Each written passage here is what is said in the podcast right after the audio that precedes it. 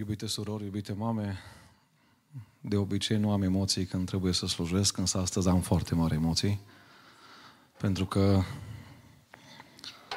sunt conștient că stau în fața unor persoane pe care Dumnezeu le folosește, pe care Dumnezeu le-a înzestrat cu multe capacități, cu un spirit de observație extraordinar, cu multe calități. Și mi-aș dori ca mesajul meu simplu, cu cuvinte modeste, să contribuie măcar un 0,1% la slujirea dumneavoastră, la chemarea deosebită pe care Dumnezeu v-a făcut-o și spun pentru asta, Doamne, ajută-ne. Trăim într-o lume care pe zi ce trece preferă câinii și pisicii în locul copiilor, preferă cariera în locul multor alte lucruri pe care Dumnezeu le-a pus poate în familia noastră, în fiecare familie în mod diferit, preferă liberalismul în locul conservatorismului și cred că și Canada, locul în care locuiți dumneavoastră, arată pe măsură ce zilele trec felul în care toate se schimbă într-un mod negativ, iar a face față contra curentului nu este un lucru ușor. A rămâne o mamă la dispoziția lui Dumnezeu într-o lume care se strică, a rămâne sare atunci când toate o iau la vale, a rămâne lumină în întuneric, nu este un lucru ușor. Însă în această după masă, iubiții mei, aș începe cu ceea ce spunea Peter Marshall, fostul capelan al Senatului Statelor Unite, vorbind femeilor americane și spunând următoarele cuvinte. Provocarea modernă a maternității în America este provocarea de a fi femei evlavioase.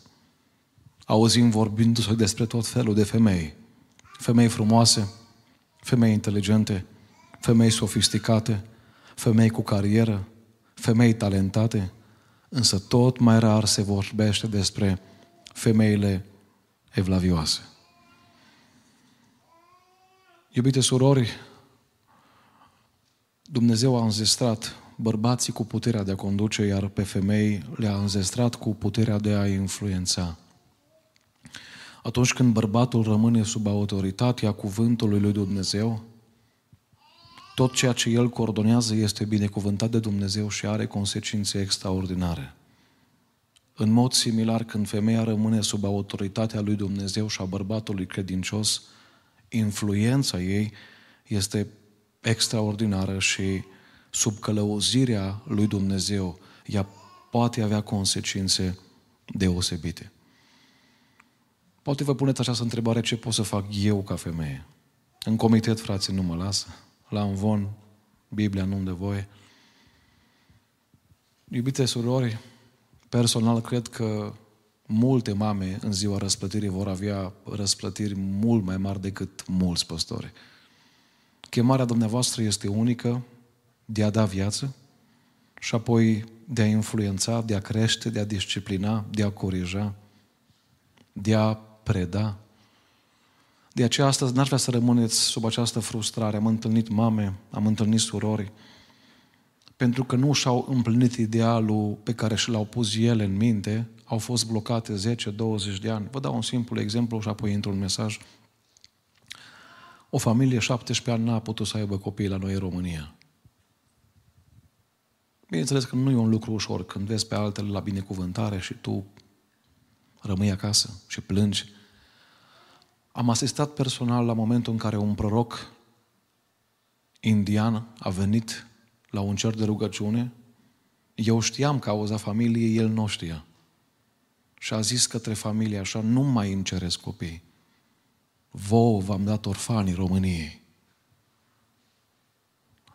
Așa de mult m-a mișcat această lucrare, mi-am dat seama că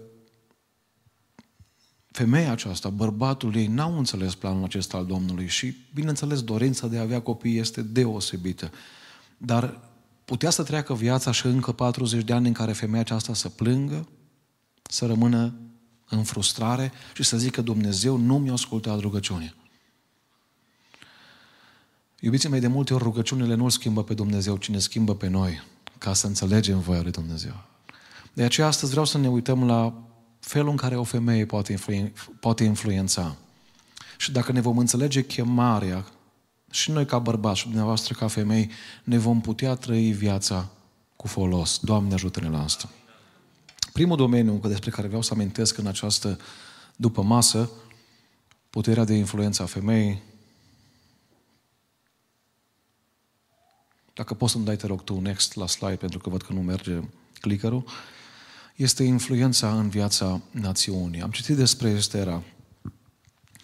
O femeie, o fată orfană, o fată crescută de verișorul ei mai mare, o fată aflată în robie, o fată fără drepturi, o fată care poate nu merge, putea să meargă cum mergeți dumneavoastră în Costco și să pună ce vrea în coș, nu avea condițiile noastre, nu avea privilegiile noastre și Dumnezeu într-un mod extraordinar o ridică și devine soția împăratului.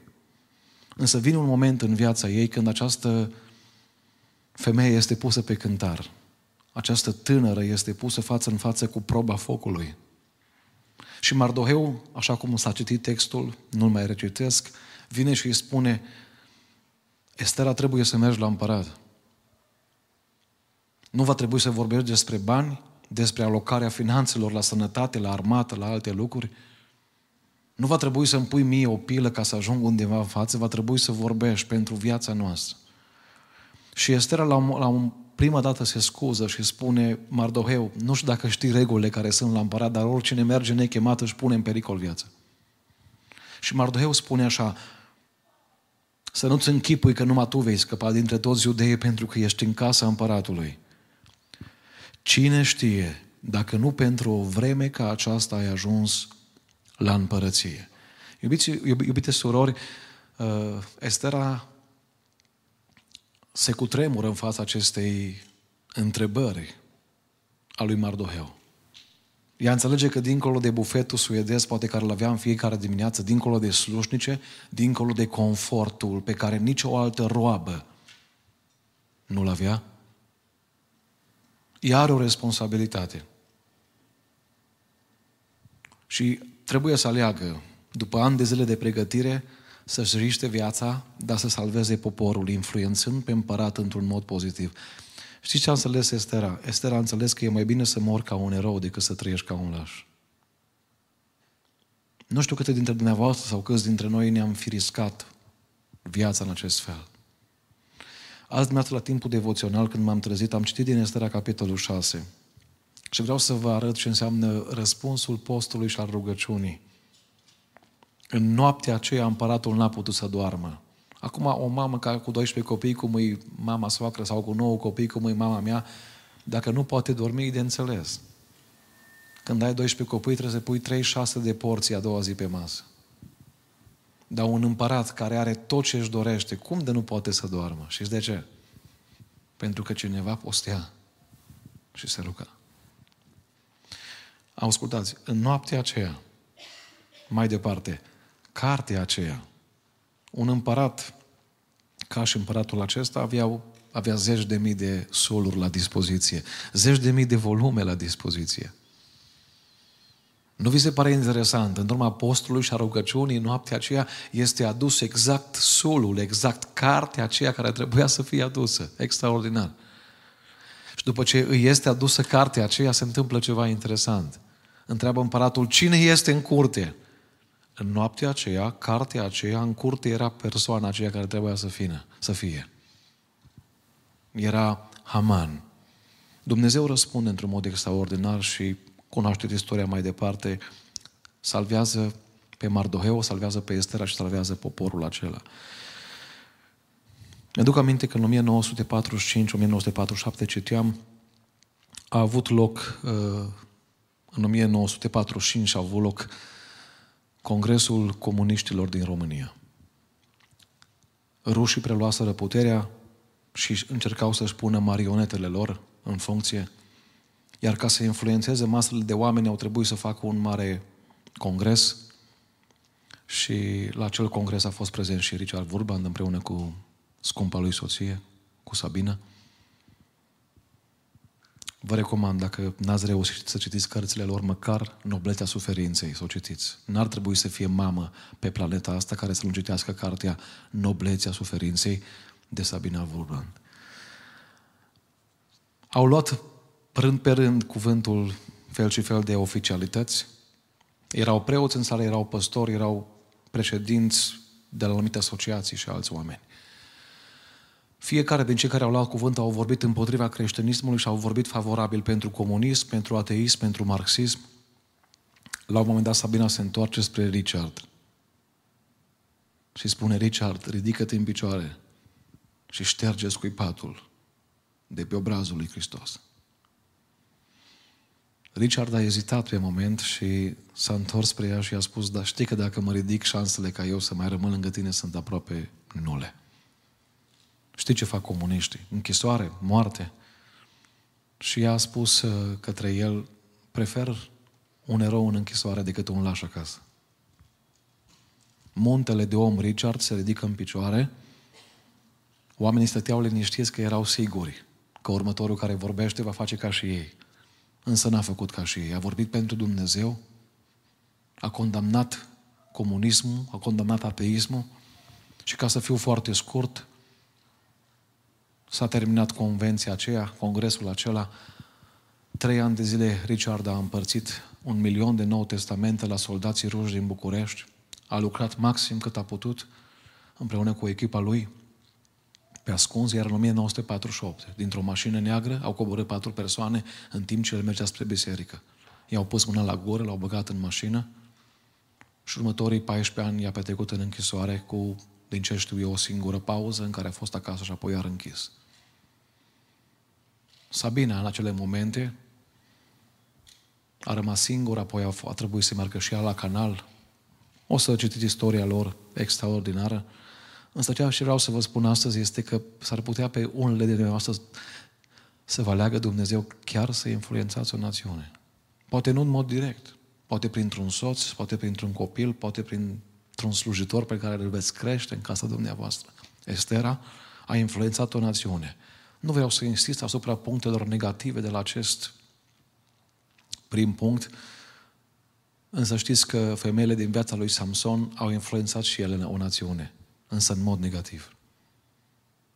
Le spun de obicei la tineri ca să-i avertizez să nu facă pasul căsătoriei greșit, că Dalila a primit undeva la 40.000 de euro, undeva la 50.000 de dolari canadieni, dacă nu 50.000, pentru Samson. Am transformat siclii din vremea aceea în bani în vremea noastră și Asta mi-a spus Google-ul că ar fi undeva la 50 și ceva de mii de CAD, de dolari canadieni. O femeie care l-a vândut. O femeie care, împreună cu alte femei, au lăsat națiunea lui Israel cu un lider care să dea la râșnița filistenilor. Spun, Doamne, păzește-ne de astfel de oameni. Doi. Influență în viața bărbatului. În viața bărbatului. În Proverbe 14 cu 1, Biblia spune, femeia înțeleaptă își zidește casa, iar femeia nebună o dărâmă cu însăși mâinile ei. Și dați-mi voi să citesc uh, din 2 Împărați, capitolul 4, de la versetul 8, despre o femeie deosebită, despre o femeie extraordinară. Într-o zi Elisei trecea prin Sunem, acolo era o femeie bogată. Ea a stăruit de el să primească să mănânce la ea. Și ori de câte ori trecea, se ducea să mănânce la ea. Ea a zis bărbatului ei, Iată, știu că omul acesta care trece întotdeauna pe la noi este un om sfânt al lui Dumnezeu. Să facem o mică odaie sus, cu ziduri și să punem în ea un pat pentru el, o masă, un scaun și un sfeșnic, ca să stea acolo când va veni la noi. Iubite surori, a da de mâncare cuiva, a găzdui pe cineva înseamnă stres, înseamnă transpirație, înseamnă sacrificiu, înseamnă lenjerie spălată și schimbată, înseamnă curățenie în casă. Putea să zică femeia asta, o să vorbesc cu păstorul, să mai pună și pe alte surori să facă lucrul ăsta. Însă femeia asta o spus așa, slujirea pe care eu o fac mi se pare mică. Ar vrea să fac ceva mai mult. Putea să zică, uite, plătim o noapte la hotel, are micul dejun inclus breakfast-ul și nu mai trebuie să stau eu stresată. Să mă scol de vreme. Nu. Ea au zis către bărbatul ei, hai să facem ceva, hai să facem o cameră. Putea să investească bani în alt fel. Să cumpere o proprietate, să o dea în chirie. Nu mai insist. Atât de vreau să vă spun că acea cameră pe care ea a făcut-o, mai târziu a slujit pentru învierea copilului ei. Pentru că tot ce faci pentru Dumnezeu, tot ce te cheltuiești pentru Dumnezeu, tot ce slujești, Dumnezeu va întoarce înapoi spre tine. Că nu va întoarce neapărat aici, ci că va fi într-o zi în veșnicie. El știe mai bine. Dau și un exemplu negativ care e foarte relevant. Izabela își influențează și ea bărbatul, întâi împărați 21 cu 5, îi pune o întrebare, pentru ce zi este tristă inima și nu mănânci soțului ei? El i-a răspuns, am vorbit cu Nabot și i-am zis, dă via ta. Și dacă vrei, îți voi da o altă vie. Dar el a zis, nu pot să-ți dau via mea. Acum vă rog să vă puneți o întrebare. Ce i-a spus soțului dumneavoastră? Împărat peste Israel. Cred că o soție înțeleaptă ar fi spus așa, auzi, dragul meu, nu mai sunt alte vii. Nu mai sunt, auzi, eu mă pun, eu mă pun și caut un teren, dar dacă omul nu vrea, n-are rost să insistăm. Ascultați, vă rog, ce spune o femeie care își influențează bărbatul în mod negativ. Oare nu domnești tu acum peste Israel? Scoală-te, ia și mănâncă și fii cu inima veselă. Eu îți voi da via lui Nabod din Israel. Știți, continuarea pune martor mincinoși și Nabod este ucis. Iar prin această ucidere și crimă, atrage pe diapsa lui Dumnezeu asupra casei ei. Domnul a vorbit despre Izabela și a zis, câinii vor mânca pe Izabela lângă întăritura Israelului. Cine va muri în cetate din casa lui Ahab va fi mâncat de câini, iar cine va muri pe câmp va fi mâncat de păsările cerului. Și acum vă rog să fiți foarte atente. N-a fost nimeni care să se fi vândut pentru ca să facă ce este rău înaintea Domnului ca Ahab, pe care nevastă sa Izabela îl ațăța la aceasta? Pun aceste întrebări la punctul 2. Ca și femeie, la cel îndemn pe bărbatul tău? E adevărat că Dumnezeu a pus conducerea casei și a familiei în mâna bărbatului, nu pentru că e mai sus ca și femeia, ci pentru că e mai responsabil ca și femeia. Dar tu, ca și soră, ca și soție, poți să-l influențezi atragi binecuvântarea sau pedeapsa asupra casei tale prin influența pe care o ai.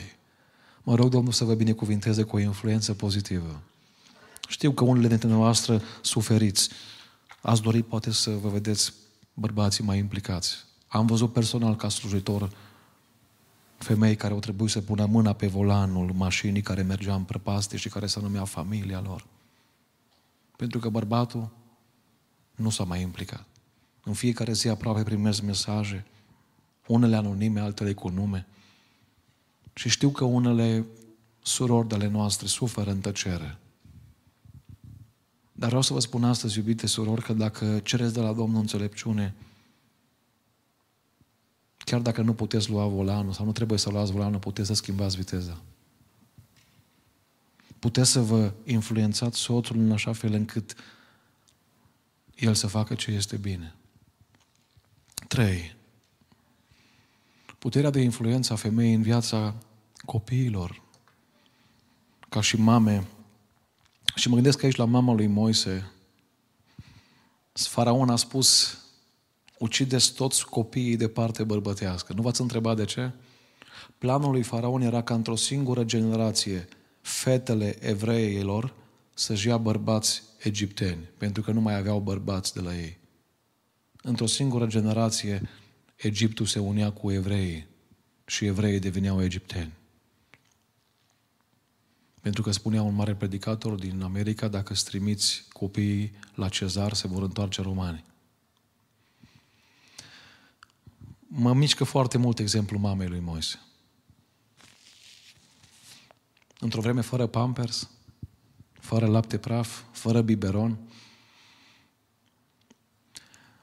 o simțit că are burtică și că îi crește burtica. N-avea șansele să meargă cum mergeți dumneavoastră, să vedeți dacă e băiat sau fată. A stat cu stres până în ziua nașterii, dar cu credință aceea în Dumnezeu extraordinar. Probabil că bărbatul a întrebat-o de multe ori, ce facem dacă e băiat? Ascultăm de vocea lui Faraon sau ascultăm de Dumnezeu? Faraon a spus, aruncă-i în el. Dumnezeu a spus, pune în brațele mele. Când s-a născut, moașele i-au spus, este băiat. Pe măsură ce Moise a crescut, au crescut și plămânii lui Moise. Repet, nu erau biberoane, nu era speranța pentru copii să se pui în fundal, nu era gospodarul din Ardeal, poate mai tace, poate mai aude o muzică, nu era aparat din ăla cum avem și noi acasă care ți-l leagă. Și probabil că soldații patrulau pe străzi.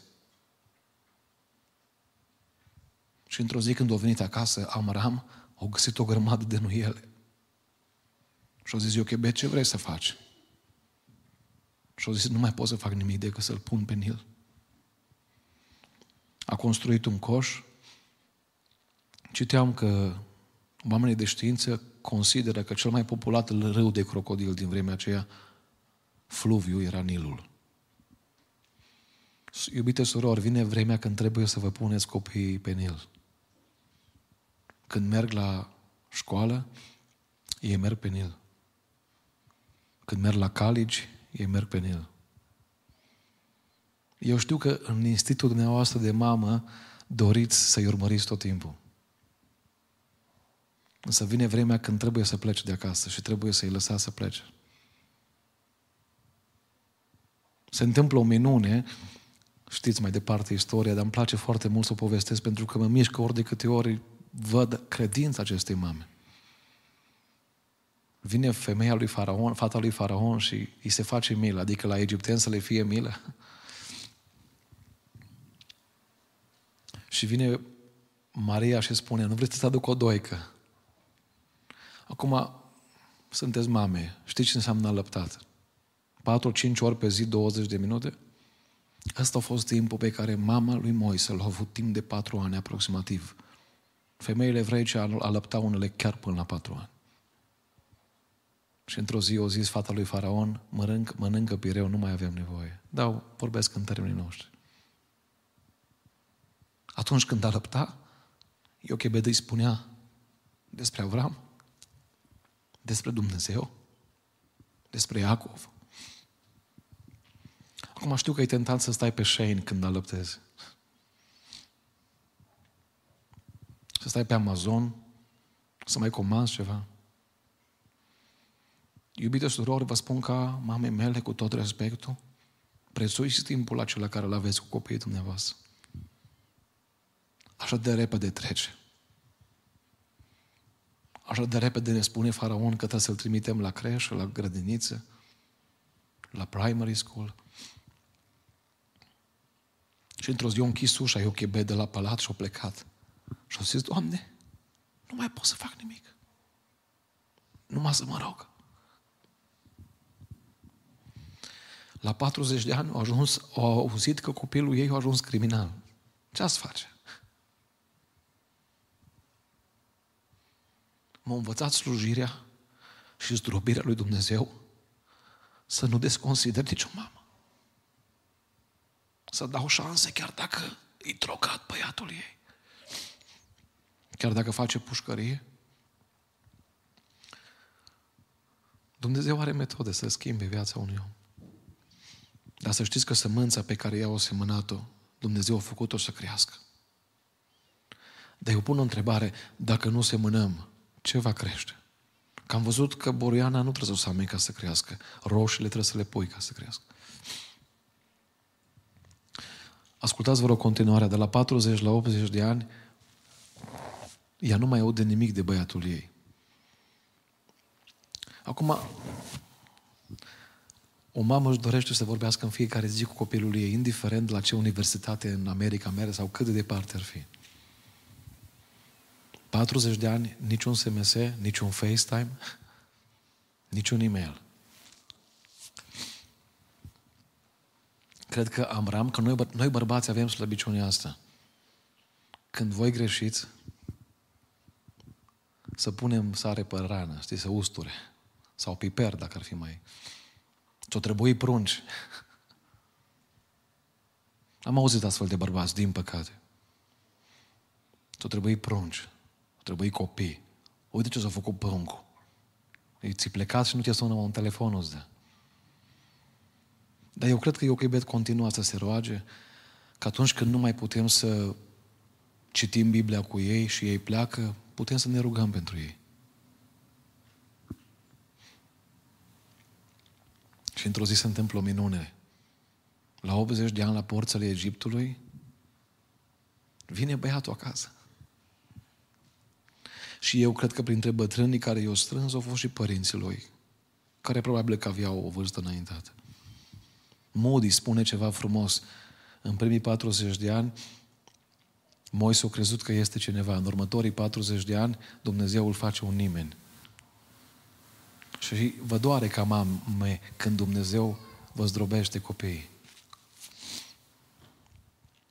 Dar să nu uitați că diavolul ne înalță ca să ne zdrobească, Dumnezeu ne zdrobește ca să ne înalțe. Și Moise vine și le spune, am venit să vă duc în Canaan. Nu știu dacă i-o fi spus Iochebe ceva la Amram, dar dacă s-o fi uitat, cred că o înțeles soțul ei, cum meritat. Iubite surori, vă doresc din toată inima copiii voștri să vă aducă cinste. Și într-o zi să spuneți, o meritat. 13 ani, mama noastră ne-a dus singur la biserică pe zăpadă, pe căldură, pe ploaie. Tata mergea în altă parte. Când am primit Duhul Sfânt, a venit și tata cu noi. Suntem împreună. Dar văd părinți împliniți astăzi. Suntem trei băieți, șase fete. Nu avem niciun merit. Totul e a Domnului. Toți trei băieți slujim. Toate fetele sunt în biserică. Și spun Domnului, slăvit să fie Domnul puteți să influențați. Proverbe 22 cu 6 învață pe copil calea pe care trebuie să o urmeze. Biblia nu ne promite că dacă îi învățăm la 18 ani toți fac botezul. Unii fac la 18, alții la 30, alții la 50. Unii dintre copiii noștri, prin ei Dumnezeu ne ține pe genunchi pe noi ca și părinți. Dar spune Biblia continuarea tare frumoasă și când va îmbătrâni, nu se va abate de la ea. Am avut un vas de lucru în biserica noastră, a plecat la Domnul acum trei săptămâni după 10 ani de cancer la colon. Am avut catecheză cu ultimii doi copii ai ei și mă gândeam oare va prinde botezul sora asta? O soră modestă, 10 copii, o soră care a pus mâna pe volan de multe ori, că a fost nevoie. Stăteam așa cu inima strânsă ca și slujitor, oare o să mai țină Domnul în viață până la botez? Luam morfină în ultimele zile, în ultimele săptămâni. Însă mi-a spus cineva, Cristi, stai liniștit că i-a spus Domnul printr-un vas de lucru că nu va coboră în țărână până nu-și va vedea toți copiii în apa botezului nu a putut să fie prezent în biserică, s-a uitat pe internet, însă am văzut pe ultimii doi copii. Ei au și intrat ultimii în apa botezului, Elisei și Emima. Și prin credință am văzut o mamă care, cu morfină, o zâmbit acasă. O plecat la Domnul, dar au plecat împlinită. Mi-am văzut copiii încheind un legământ cu Dumnezeu. Exemplu negativ aici, 2 Cronici 22 cu 2, Ahazi avea 42 de ani când a ajuns împărat și a domnit un an la Ierusalim. Mama sa se chema Atalia, fiul lui Omri. El a umblat în căile casei lui Ahab, căci mama sa îi dădea sfaturi nelegiuite. Uitați-vă la un împărat care, datorită sfaturilor mamei, ajunge să conducă o națiune într-un mod greșit și să calce pe urmele lui Ahab. Care sunt sfaturile pe care le dăm oare copiilor noștri? Spunea o mamă și m-a, m-a durut să aflu lucrul ăsta către o fată de ei care și-ar fi dorit să o vadă la nuntă cât mai repede. O zis, îmbracă-te mai strâmt ca să te ia cineva. Ce sfat nelegiuit. O mamă care oare nu, nu înțeles că dacă îl câștigi doar prin corp, trebuie să-l păstrezi prin corp? Și întotdeauna va fi cineva cu un corp mai special? Dacă îl câștigi prin caracter, e mai ușor de păstrat. Pentru că, au zis Pavel, caracterul nostru se nuiește în fiecare zi. Spunea Shaftesbury, dați-mi o generație de mame creștine și garantez că în 12 luni voi schimba fața societății. Avem nevoie de mame ca și dumneavoastră, care să mai crească copii. Și mă gândeam la ceea ce spunea Robert Ingersoll. A fost un om fără Dumnezeu, un orator agnostic. Însă la una din prelegerile lui, doi studenți au plecat după prelegerea acasă și unul dintre ei a spus așa, cred că profesorul nostru a demontat bazele creștinismului destul de bine, nu? Nu. A zis celălalt student, Ingersoll nu mi-a putut explica viața mamei mele. Și până când el nu va putea să-mi explice trăirea și umblarea ei cu Dumnezeu, eu rămân cu Dumnezeul mamei mele. Doamne, mai ridică astfel de mame. Patru, influență în viața slujitorilor. Dacă poți să pui tu, te rog, slide-ul 4. Și aici mă gândesc la Ana, o femeie care face o juruință. Știți, în vremea aceea erai împunsă dacă nu aveai copii. Acum ești împunsă dacă ai copii. Spuneam asta la fata lui Andrei că dintr-o biserică penticostală din țară mi-a, mi-a, mi-a scris o mamă cu patru copii. Și o zis, frate Cristi, vă vine să credeți că cu patru copii sunt bajocorite de aproape toate surorile din biserica noastră? Nu comentez mai mult acest subiect. Fratele Andrei a predicat numai cu câteva luni aici la dumneavoastră. Însă s-au schimbat vremurile, Dumnezeu a rămas la fel. Și noi avem șapte copii acasă. Este când mai iau câte patru, cinci cu mine la Kaufland, la cumpărături. Se uită oamenii la mine ca și cum aș coboră de pe Marte.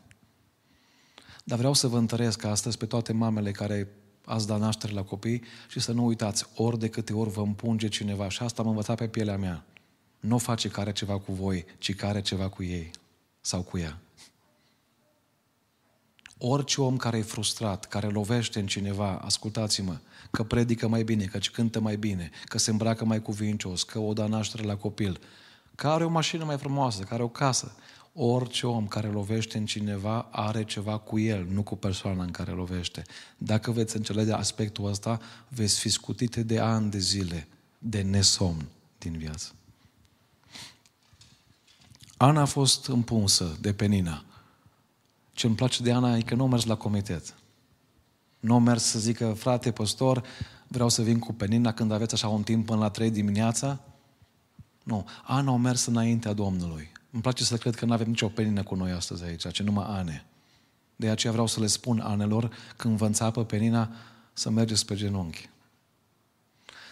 Am înțeles recent din Scriptură că atunci când Dumnezeu vrea să umilească pe cineva care a făcut o prostie, nu îl trăznește cum ne-am gândit noi, știți?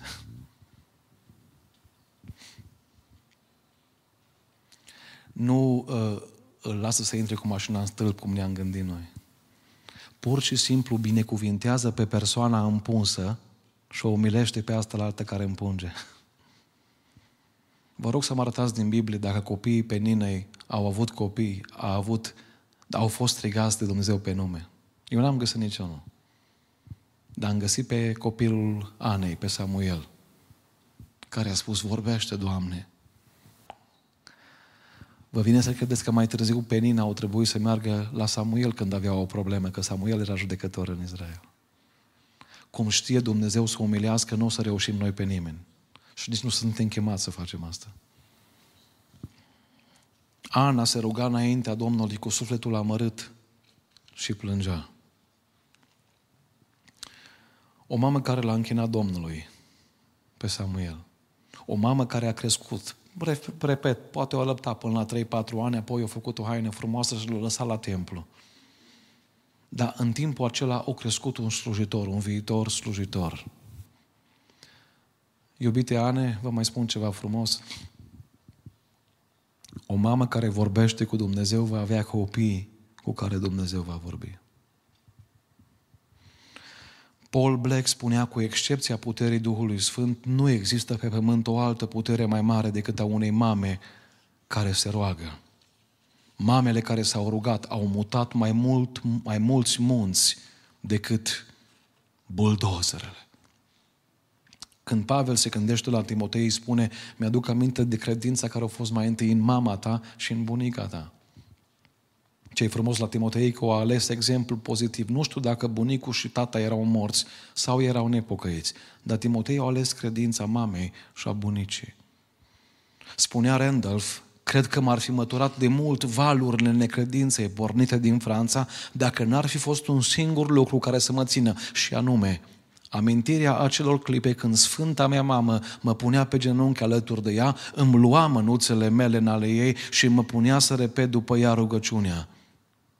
Tatăl nostru. 5. Influența în viața altor femei. Și aici mă gândesc la Naomi cu Rut. Acum, nu știu câte surori stați cu soacrele la aceeași biserică, sau în același oraș. Nu vorbesc în aceeași casă, că ăla e cel mai greu. E mai greu ca și bacul din țară. E mai greu ca și doctoratul de la universitate. Dar acum vreau să vă întreb sincer, dacă s-ar muta soacra, ce ați face? Probabil că unele ar cumpăra bilet, unele norori. Ar zice, mami, eu îți caut, eu, eu plătesc biletul la Lufthansa, numai să fie bine, mami. La business class. Ce îmi place foarte mult la Rud, iubiții mei, este că s-a uitat foarte mult la Naomi. Acum gândiți-vă să aveți trei sicrie în casă. Și să n-auzi nicio înjurătură, nicio mai dă încolo de păstor și de proroci și de biserică. Unde e Dumnezeu care mi-a promis binecuvântare? Și Orpa și Rut s-au uitat, s-au uitat la Naomi, însă Rut a ales ceva extraordinar. 1 cu 16. Nu sta de mine să te las și să mă întorc de la tine. A ales să plece când era mai ușor să rămână. Încotro vei merge, tu voi merge și eu. Unde vei locui, tu voi locui și eu. Poporul tău va fi poporul meu și Dumnezeul tău va fi Dumnezeul meu. Și Rut merge și spune, unde vei muri tu, voi muri și eu și voi fi îngropat acolo. Facă-mi Domnul ce o vrea, dar nimic nu mă va despărți de tine decât moartea. Acum, unele sunteți deja mame soacre. Mă rog Domnului să aveți o așa influență încât nurorile să-și dorească să fie în aceeași biserică cu voi. Iertați-mi expresia, în același cimitir cu voi. Așa influență a avut Naomi asupra lui Rut, încât Rut a zis, nu vreau să rămân. Probabil că Naomi a spus, vezi că mă întorc în Israel, nu mai am nimică. Vom sta pe chirie. Vom mânca greu de pe urma secerătorilor. Asta înseamnă umilință publică. Rut, va trebui să mergi să culegi ce rămâne în spate și se vor uita astea la tine în ghilimele și te vor face cu ou și cu oțet. Mai vrei să vii? Vreau să vin. Dar de ce? Pentru că am văzut umblarea ta cu Dumnezeu și vreau să mă duc în același popor în care ești tu. Ați mai auzit ceva de Orpa în Biblie? Că eu n-am mai auzit. Pentru că Rut a mers, a ajuns străbunica lui David, a intrat în genealogia Domnului Isus și o carte cu numele ei în Biblie a rămas până astăzi. Dar să nu uitați, Naomi, soacra, a fost factorul de influență. Puteți să influențați pe alte femei. Tit 2 cu 3 spune ca femeile în vârstă să aibă o purtare cuvincioasă, să nu fie clevetitoare, de date la vin, să învețe pe alții ce este bine, ca să învețe pe femeile mai tinere să-și iubească bărbații și copiii. Iubite surori, contează mult ce sfaturi dați. Am auzit de surori de felul ăsta, nu fi proastă ca mine, zice. Nu lăsa să conducă. Vezi că cum te impui în ziua anunții, așa o fi toată viața. Numai că vorbele astea nu sunt de la Duhul Sfânt. Negativ.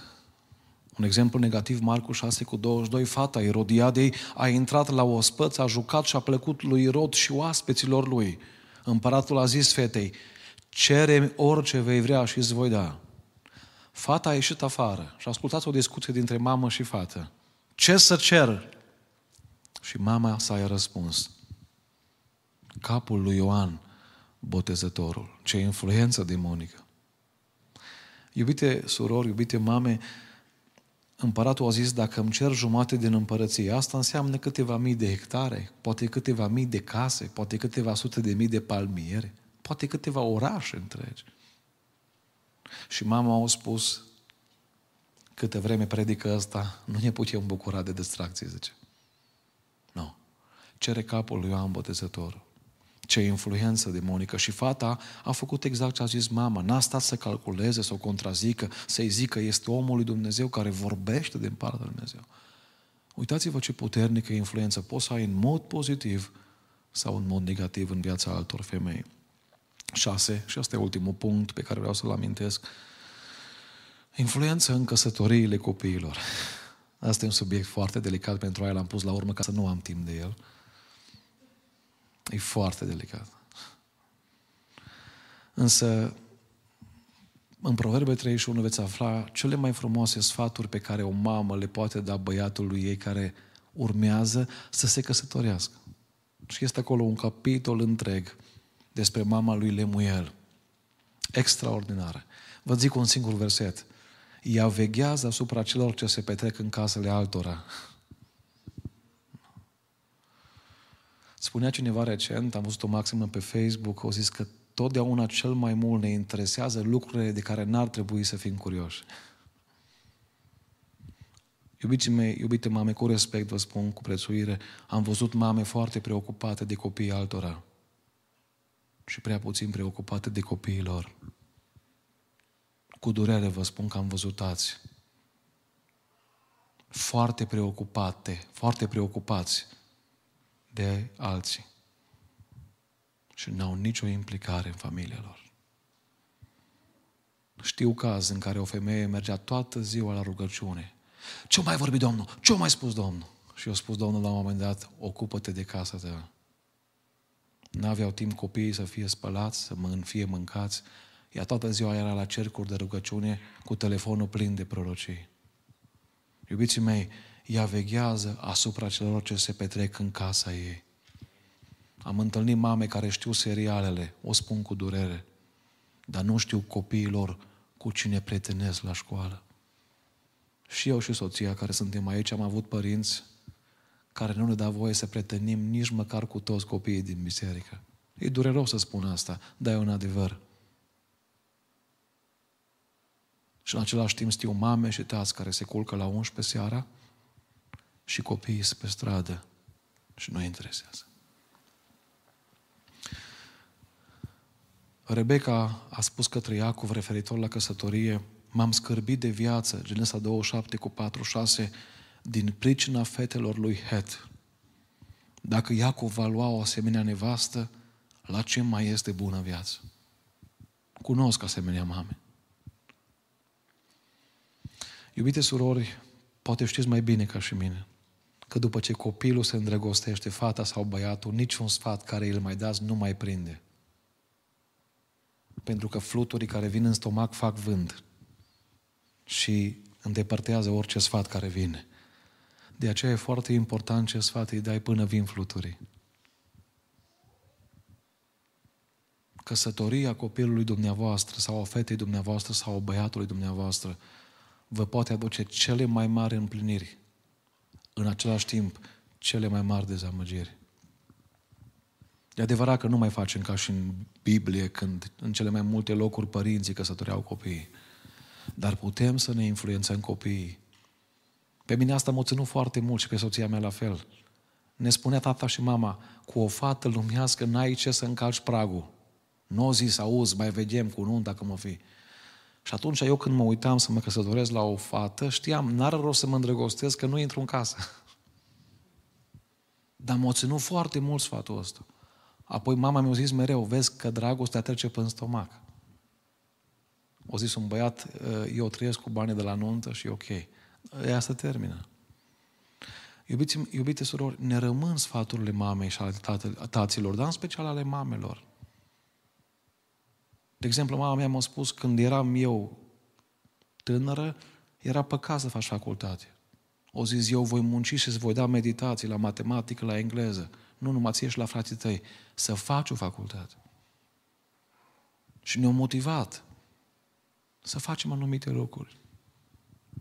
Dacă azi avem o căsătorie binecuvântată, este foarte mult și din cauza unor părinți care au vegheat. Și mă rog Dumnezeu să vă facă parte de căsătorii binecuvântate la copiii voștri.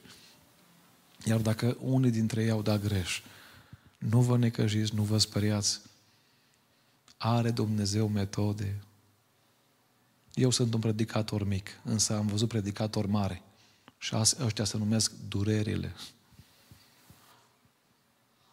O mie de predici de la mine sau de la Andrei nu face ce face o durere. E adevărat că ne doare ca și părinte când vine câte o durere, dar Dumnezeu are metode. Dar ne-am dorit să nu se ajungă acolo. Căsătorile lui Esau i-au blocat înaintarea în Scriptură. De aceea nu veți auzi în Biblie Avram, Isaac și Esau, ci numai Avram, Isaac și Iacov. Mă apropii de încheiere. Amintind ceea ce spunea fratele Andrei din Ioan 10 cu 10, hoțul nu vine decât să fure, să junghie și să prăpădească. Iubite mame, iubite surori, nu cunosc o vreme mai grea ca și vremea în care o trăim noi tabletele, telefoanele, prin toate mijloacele, diavolul caută să ne fure ceva, să ne fure copiii, să înjunghie inocența lor. Citesc acum o carte despre pornografie și consider un minut pe linia asta. Aveți mare grijă. Copiii români de la șase ani consumă pornografie. Și eu am tablete acasă și telefoane am parole la ele și niciun copil nu stă când vrea și cum vrea. Fata mea are 11 ani și nu are telefonul ei. Și probabil că până la 15 ani, 16 ani nu-l va avea ei. Telefonul e neutru, însă și cuțitul e neutru. Dacă nu știi să folosești cuțitul, nu o să ajungi bucătar, ci criminal. Iar polițiștii din România și din Canada nu bagă cuțitele în închisoare, ci bagă criminali în închisoare. Telefonul e neutru. Însă dacă caracterul copilului nu e dezvoltat, el se va ruina. Atenție mare! Nu cunosc un alt dușman mai puternic ca pornografia, care au ajuns în mulți tineri, adolescenți și copii. Pentru că li s-au dat acces la tot ce vreți și ei merg cu pornografia în căsătorie și vor ca fata dumneavoastră să facă ce-au văzut la mizerabilele alea. Și pentru că fata nu face, care are personalitate, are bun simț și frică de Dumnezeu, el bagă divorțul. Sau trăiește în același timp cu altcineva. Și o spun asta ca și unul care numai în ultimul, hai să zicem, șase, șapte luni, am stat de vorbă cu zeci de familii, unele în prag de divorț, altele divorțate și o spun cu durere. Cele mai multe vin la iveală că nu se mai poate face nimic pentru că rușinea, pornografia vine cu rușinea la pachet, îi face să rămână ascunși. Să fiți foarte atente, iubite mame, la ce se uite copiii voștri. Rugați să nu închide ușa la baie pe băieți când merg în baie. Aveți mare grijă. Pentru că sunt tot mai multe căsătorii care sunt distruse din aceste cauze. O femeie neveghetoare poate fi ușor manipulată de un duh demonic și folosită de diavol spre împlinirea scopurilor sale. Însă, în urma influenței dumneavoastră trebuie să rămână viață, nu moarte, binecuvântare, nu blestem, sfințenie, nu păcat. Dacă dorești să ai o influență pozitivă e nevoie de multă înțelepciune. Iar pentru a evita conflictele, cursele diavolului, pagubele, e necesar să fim vegheatori și să cerem lumină de la Dumnezeu. Iubite surori, contează mult nu doar să spunem, Într-o comunicare, 8% contează cuvintele, 30 și ceva la sută tonul și 50 și ceva la sută gesturile. Dacă eu îi spun soției, I love you, ea nu se uită la ce am spus. Am dat un exemplu banal. Am văzut mame care ori dorit binele copiilor, le-au transmis mesajul, dar pentru că nu și-au câștigat copiii ca și prieteni, copiii nu i-au ascultat, deși mesajul era bun. Dar e ca și la un predicator care, de exemplu, dacă nu trăiește sau vine cu superioritate, să arate ce știe el, el poate transmite un mesaj bun, nu-l ascultă nimeni. De aceea, iubite mame, e nevoie de multă înțelepciune să știi când să spui. De exemplu, nu vorbești cu un bărbat nemâncat niciun subiect dificil. Asta trebuie să știm înainte să ne căsătorim. Dar cu un bărbat care a mâncat poți să vorbești orice subiect. Trebuie nu doar să spui, să știi când să spui. Nu se vorbesc la telefon subiecte sensibile. Îi spui la băiat, vii acasă și te arăt eu ție, nemernicule.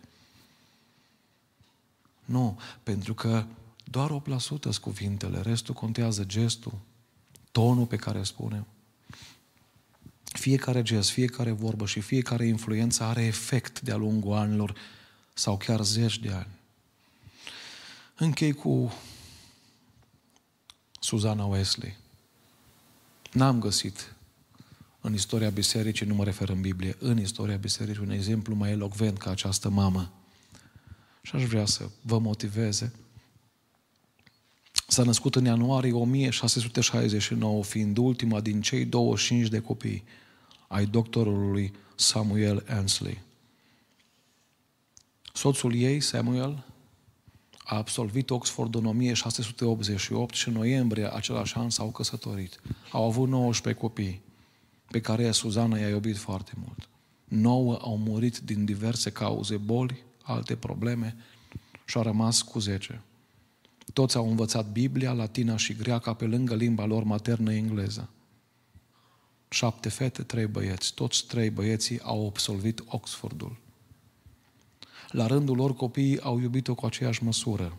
John mărturisea când avea șase-șapte ani că niciodată nu se va căsători pentru că nu va putea găsi o soție așa cum are tatăl meu. Și a ținut casa cu foarte multă strictețe. Dietă simplă, devoțiune în fiecare dimineață și seară. Pedeapsă strictă, dacă era cazul, supraveghere atentă a educației copiilor. Valorile învățate în cămin au fost acceptarea celorlalți, compasiune față de săraci, iubire față de semeni, generozitate, ospitalitate, prietenie, fidelitate.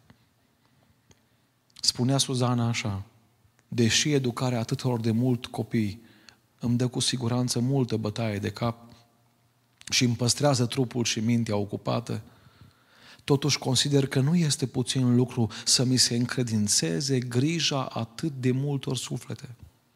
Cu siguranță, nu va fi puțin lucru să stau în slava viitoare, în cea din urmă zi și să spun, Doamne, iată copiii pe care Tu mi-ai dat, dintre care n-am pierdut pe niciunul prin vreun exemplu negativ, nici prin faptul că am neglijat să imprim în mințile lor, în primii ani ai copilăriei, principiile adevăratei tale credințe și virtuți.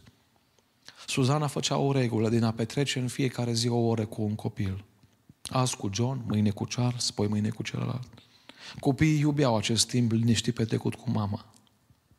În timpul acestei ore, ea se putea interesa de starea sufletului copilului, progresul, temerile, așteptările și țintele lor. În acest mod, luau naștere de prinderile unei autoevaluări periodice.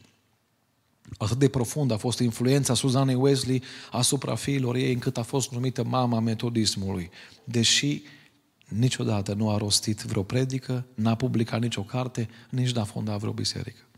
Doi dintre fiii ei, John și Charles, pe când erau studenți la Oxford, au întemeiat mișcarea metodistă, aplicând în mare măsură exemplul de învățare din căminul lor. În cartea Songs of the Church, Lady McDougall scrie așa, dacă vreodată o femeie s-a putut bucura că a adus copii pe lume, această femeie a fost Susana Wesley. Fiii ei, John și Charles, au schimbat fața Angliei. Au fost canalele prin care binecuvântarea lui Dumnezeu a fost revărsată până la capătul pământului. Prin ei, prin copiii Suzanei, a venit reînviorarea Bisericii lui Hristos. Cum își încheie o mamă de acest gen viață? În timpul ultimelor clipe de boală, cu familia lângă ea, ea le-a spus copiilor așa, copii, curând voi fi eliberată. Cântați un psalm de laudă lui Dumnezeu.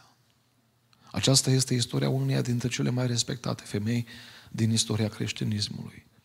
Biografia ei ne revelează povestea unei femei care a folosit puterea influenței și credința ca să ofere o creștere, o educație și o disciplină spirituală copiilor ei. Devotamentul ei, fără rezerve față de Dumnezeu și față de familie, în ciuda sărăciei din secolul XVII, în ciuda necazurilor, în ciuda unor dificultăți matrimoniale, oferă o inspirație uimitoare și astăzi. Adam Clark spune așa, am cunoscut multe femei pioase. Susanna Wesley le întrece pe toate. Iubite surori, aș vrea să facem o rugăciune în aceste momente, la final de mesaj. Nu știu pe cine creșteți acasă, dar vă rog să vă imaginați că atunci când puneți sandwich dimineața la copil, s-ar putea să creșteți o viitoare este cu siguranță Estera nu postit la palat trei zile dacă nu era obișnuită dinainte cu postul, cu rugăciune. Nu putea să se îmbrace strâmt, să-și facă unghiile, să-și pună botox. Iertați-mă că pun întrebarea asta. Știți că bărbații sunt ispitiți prin privire. Și putea să atragă prin corpul ei toiagul împăratului. Acceptul ei. Însă îi spune lui Mardoheu, hai să postim și să ne rugăm. Iubite mame, să nu uitați că vă puteți influența bărbații, copiii, slujitorii. S-ar putea să puneți pachet dimineața la Moise. S-ar putea să faceți temele la matematică cu Samuel. Când vă întreabă de o integrală sau o derivată sau de o fracție, să nu vă supărați. S-ar putea să trebuiască să citești un psalm dimineața și să crești un Iosif care într-o zi să fie departe de familie, de comitet, de fanfară, de orchestră și totuși să fie folosit de Dumnezeu. Poate crește un Timotei. Pavel și-a amintit la Timotei lacrimile care curgeau pe față. Că omul smerit care umblă cu Dumnezeu are și lacrimi. Dar înainte de Timotei a fost o mamă și o bunică. Aș vrea în rugăciunea asta, în urma acestor cuvinte simple, dacă Dumnezeu va vorbi, să putem lua decizii noi împreună, să puteți lua hotărâri noi. Poate nu a fost influența care v-ați fi dorit-o. Să știți, iubiții mei, iubitele mele surori, că noi nu putem să vedem în viitor dacă boaba de porum care o punem face 800 de boabe pe un cocean sau 1000 sau 600. Nici nu trebuie să ne preocupe asta. Eu trebuie să samăn. Eu trebuie să ud. Eu trebuie să mă preocupe familia, casa mea. Și vine o zi când Dumnezeu nu a, nu a uitat nici paharul de apă și va răsplăti. Și mă rog în ziua aceea când Dumnezeu va împărți premiile, nici una de dumneavoastră să nu îi lipsească. Și Dumnezeu să vă binecuvinteze influența care ați avut-o și cred din toată inima că o veți avea și mai departe. În acest sens ne ridicăm în picioare, ne rugăm și mă rog Dumnezeu să ne asculte. Amin.